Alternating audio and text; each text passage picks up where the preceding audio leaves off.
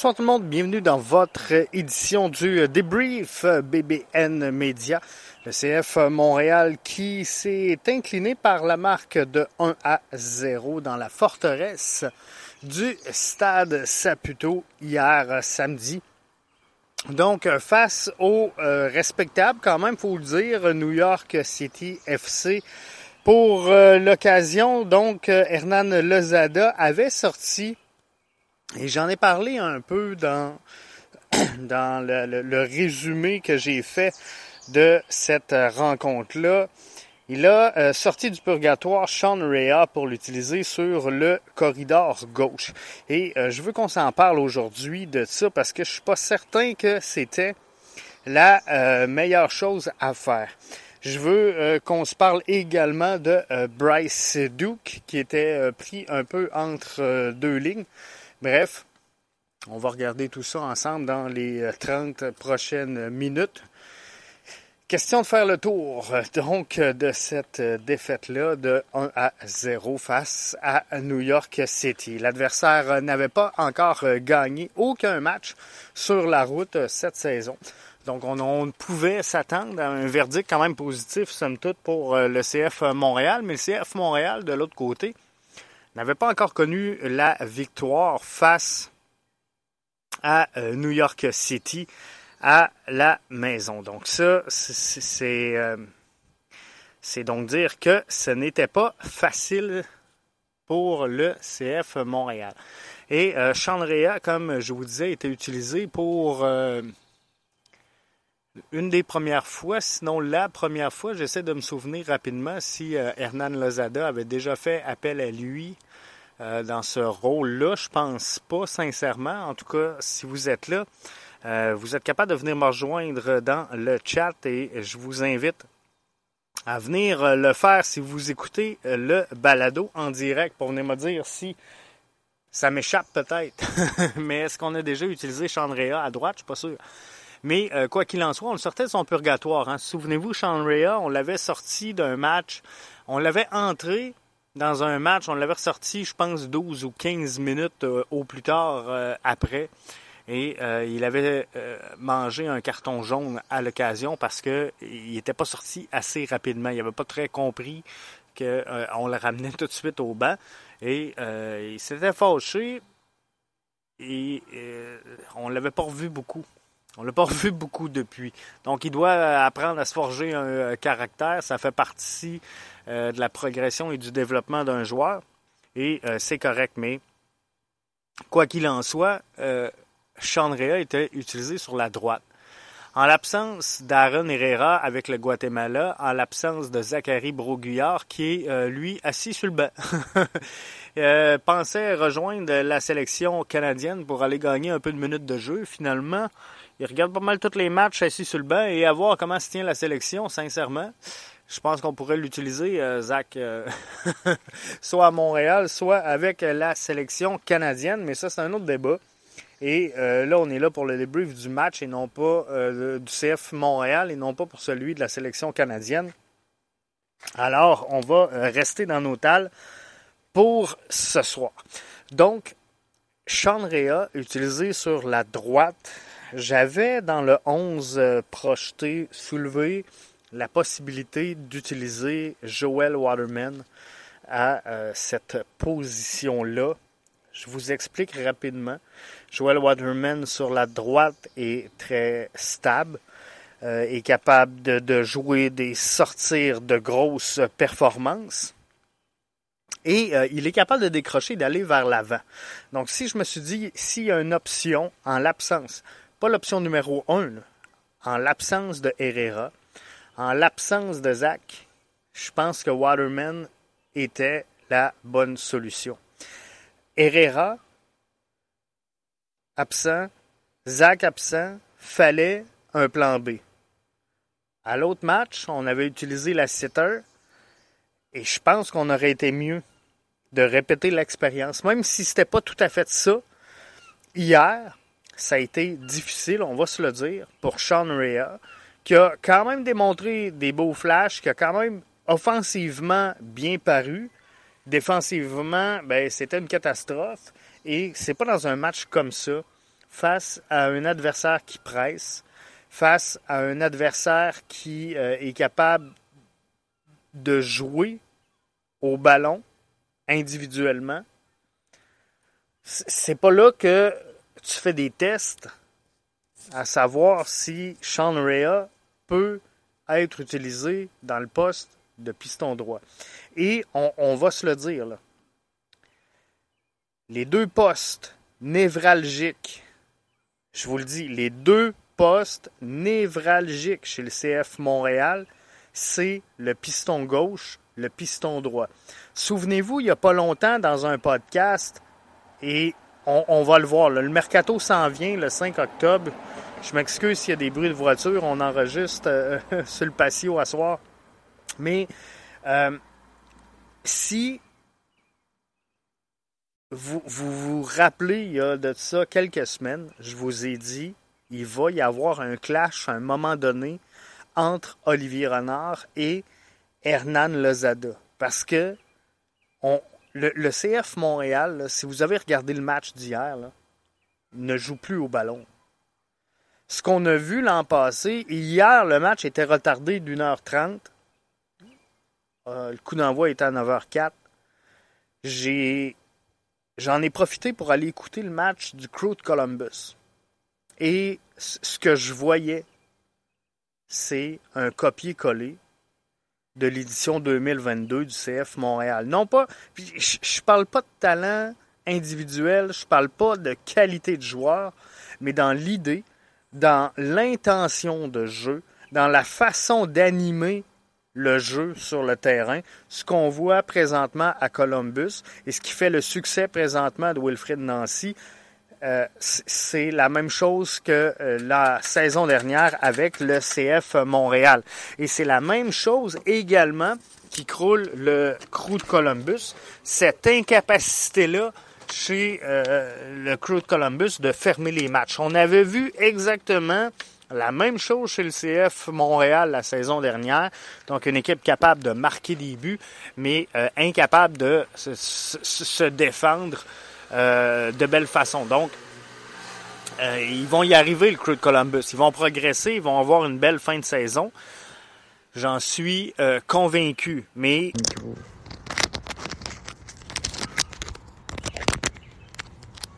Un instant, problème technique. On va continuer comme ça pour l'instant parce que j'ai j'ai échappé mon micro. Bon, on continue. On s'excuse si le son sera pas parfait d'ici la fin euh, du euh, balado, mais euh, on fait ce qu'on peut avec ce qu'on a. Donc, le CF Montréal qui possède deux postes névralgiques au sein de son alignement, c'est la position de latéral gauche, la position de latéral droit. Si on n'est pas capable de jouer avec des experts à ce poste-là, que ce soit à gauche ou à droite, le jeu du CF Montréal est mort. Et hier, j'ai observé plusieurs personnes sur les réseaux sociaux critiquer euh, le jeu de Bryce Duke tout au long de la rencontre. Mais ah, prenez le temps, prenez le temps, allez réécouter le match, allez regarder ce match-là. Bryce Duke presque tout au long du match est pris entre deux lignes. Euh, il se cherche, il n'y a aucune construction dans le jeu du CF Montréal et on n'a pas réussi à, combiner et dans l'intention et dans la capacité entre Bryce Duke et euh, Sean Rea hier. Donc, on s'est ramassé avec un, Bryce Duke dans l'incapacité, pris entre deux lignes, incapable de créer quoi que ce soit. On, va chercher le joueur, on souhaite, on souhaite qu'il prenne la place de Georgi Mihailovic. On veut qu'il devienne un maestro, un créateur de jeu, mais on joue pas par là. On joue que sur les couloirs et ce qu'on a de besoin, ben c'est un joueur qui va venir clore le jeu en haut complètement. Donc, ce qu'on veut, tout simplement, c'est donner ça aux latéraux, centrer et la pousser au fond du filet, que ce soit de la tête, que ce soit du genou, du torse, euh, du dos, peu importe ce qu'on veut, c'est un joueur en capacité de mettre un tapin pour pousser ça dans le fond du filet et euh, espérer peut-être un faux rebond en avant, peu importe. On, va trouver le moyen de marquer.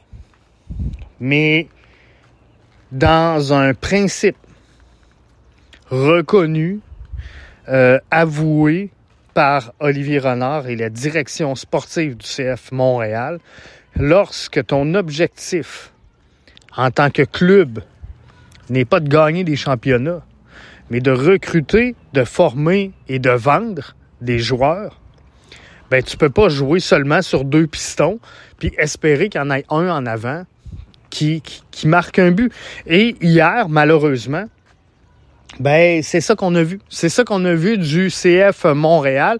Donc, un CF Montréal impuissant parce qu'on n'avait pas les armes pour jouer sur le côté droit.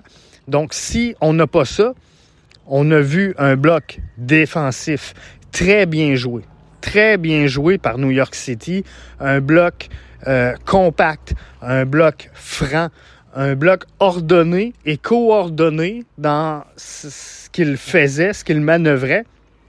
Donc, ça devient difficile de déstabiliser ce bloc-là. Si tu veux le déstabiliser, faut que tu sois en mesure de le faire promener nord-sud, mais également est-ouest. Et là, hier, ben, on n'a pas été capable d'effectuer ces transitions-là. Et ça, c'est le rôle de Bryce Duke.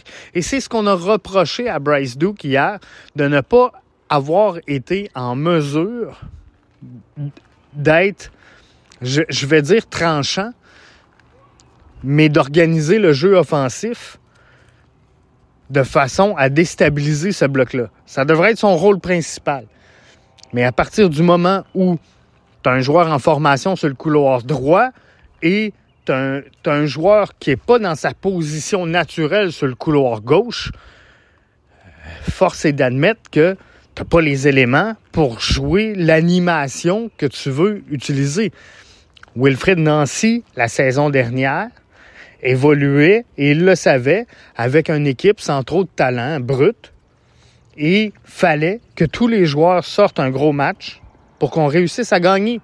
Mais on était capable de construire le jeu, de débalancer. Donc, si ça allait bien à gauche, on montait, on, passait par la gauche, mais on était capable de d'envoyer ce ballon-là sur la droite, de le ramener à gauche pour créer cette ouverture-là et débalancer le bloc défensif. Et c'est ça qu'on n'est pas capable de trouver cette saison. Comment on va déstabiliser l'adversaire dans le dernier tiers pour réussir à prendre des chances de marquer, des chances solides, des chances intelligentes. Il faut trouver un moyen de le faire. Le mercato ouvre le 5 juillet prochain. Le CF Montréal est en train de rater les deux cibles qu'ils ont. La première cible, recruter, former et vendre, c'est le projet principal. C'est le main event du CF Montréal présentement.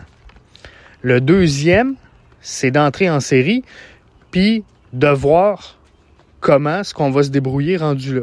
Je vous l'ai dit, moi, j'ai toujours eu un hic, un problème avec cette vision-là où je pense que les clubs qui sont gagnants, les clubs qui aspirent au sommet, se demandent pas s'ils vont être dans série ou se contentent pas de juste vouloir être en euh, série d'après-saison. C'est des organisations, des groupes qui travaillent fort, fort, fort pour être au euh, sommet, soir après soir, et euh, se, garder dans le haut du classement tout le temps. Demandez euh, à, Philadelphie, par exemple, demandez à Cincinnati cette saison si l'objectif de leur formation est d'être ou de participer aux séries d'après-saison.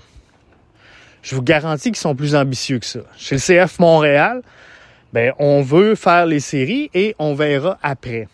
Et ça peut être correct lorsque tu décides d'être un club formateur. Parce qu'un club formateur, bon an, mal an, tu vas vendre des joueurs et on a eu une grosse été, euh, une grosse année la saison dernière où plusieurs éléments de l'effectif sont partis et ben, tu dois les remplacer. Mais lorsque ton objectif, ton plan est d'être une formation qui recrute, qui forme et qui vend, ben, il faut que ça parle. faut qu'on ait dans cette direction-là.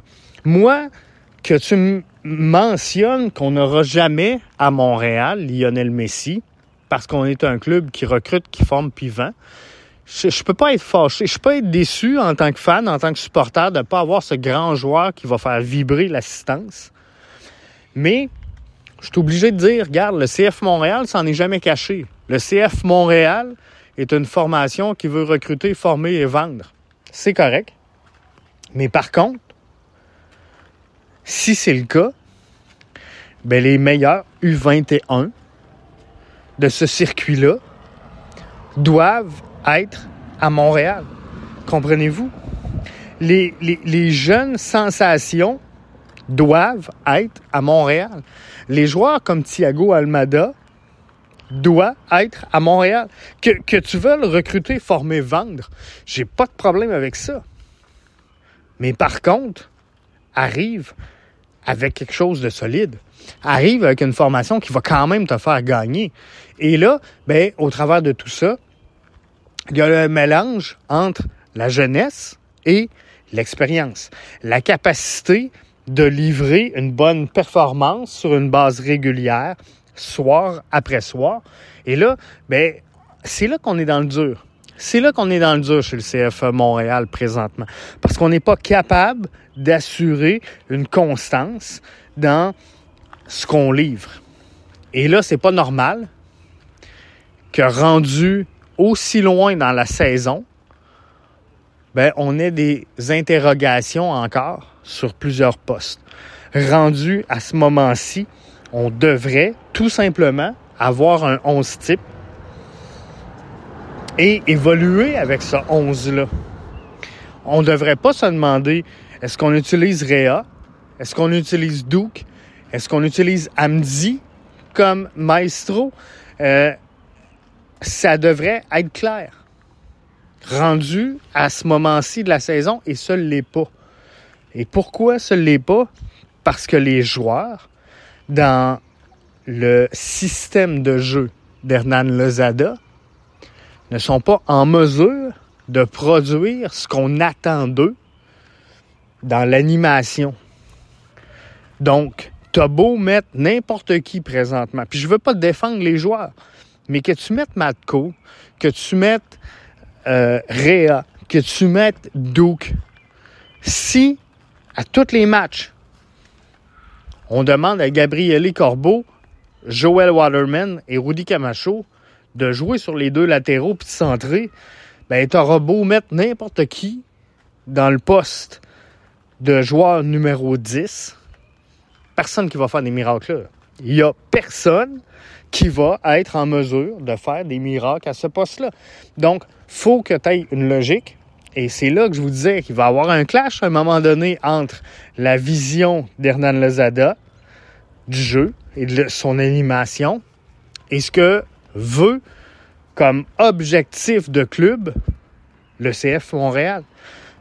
Parce que si tu veux recruter, former, vendre et que tu joues simplement avec tes deux pistons, comment tu veux que Olivier Renard réalise son travail.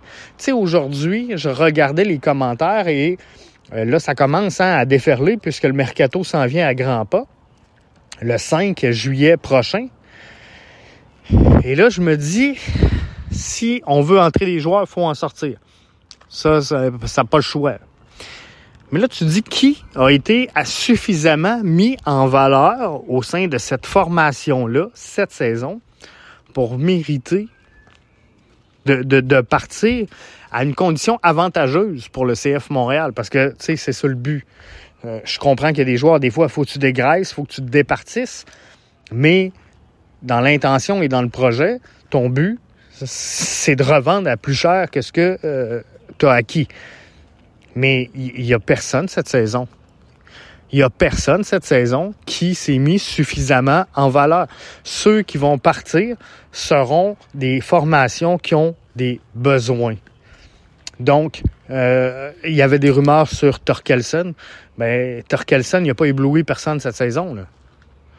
Il va partir parce que les équipes le connaissent, ceux qui sont intéressés, et ont des besoins à ce poste spécifique-là. Ahmed Hamdi, si jamais il part, Ahmed Hamdi, somme toute, euh, est quand même un joueur très, très, très respecté en Égypte. Ben, il va partir sur sa réputation et non pas sur ce qu'il a réalisé avec le CF Montréal. Mais on, ne les a pas mis, ces joueurs-là, dans des conditions gagnantes et on les a pas mis dans la bonne exposure présentement.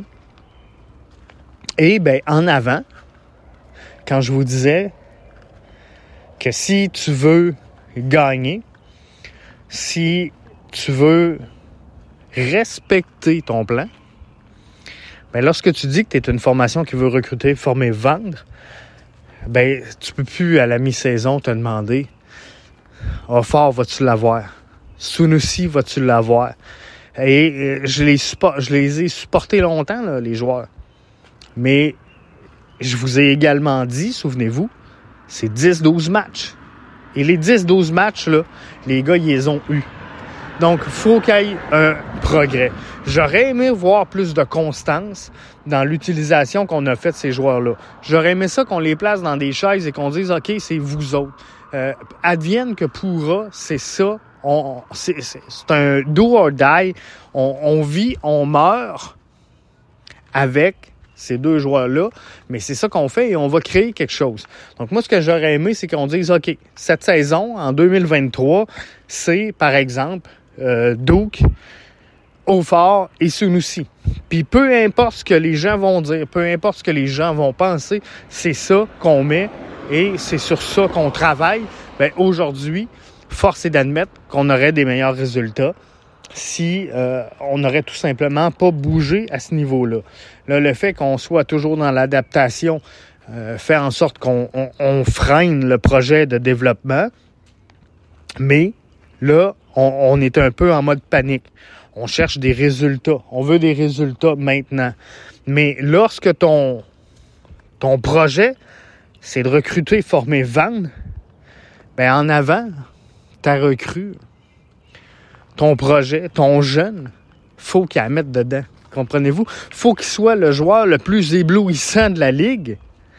Puis, t'es pas obligé d'être la meilleure équipe. T'es pas obligé de te battre pour gagner le championnat à toutes les années. Mais si ton but, c'est de recruter, former, vendre, ben, faut que tu te battes pour être le premier, celui qui met le plus de joueurs sur l'équipe d'étoiles U21 de la MLS.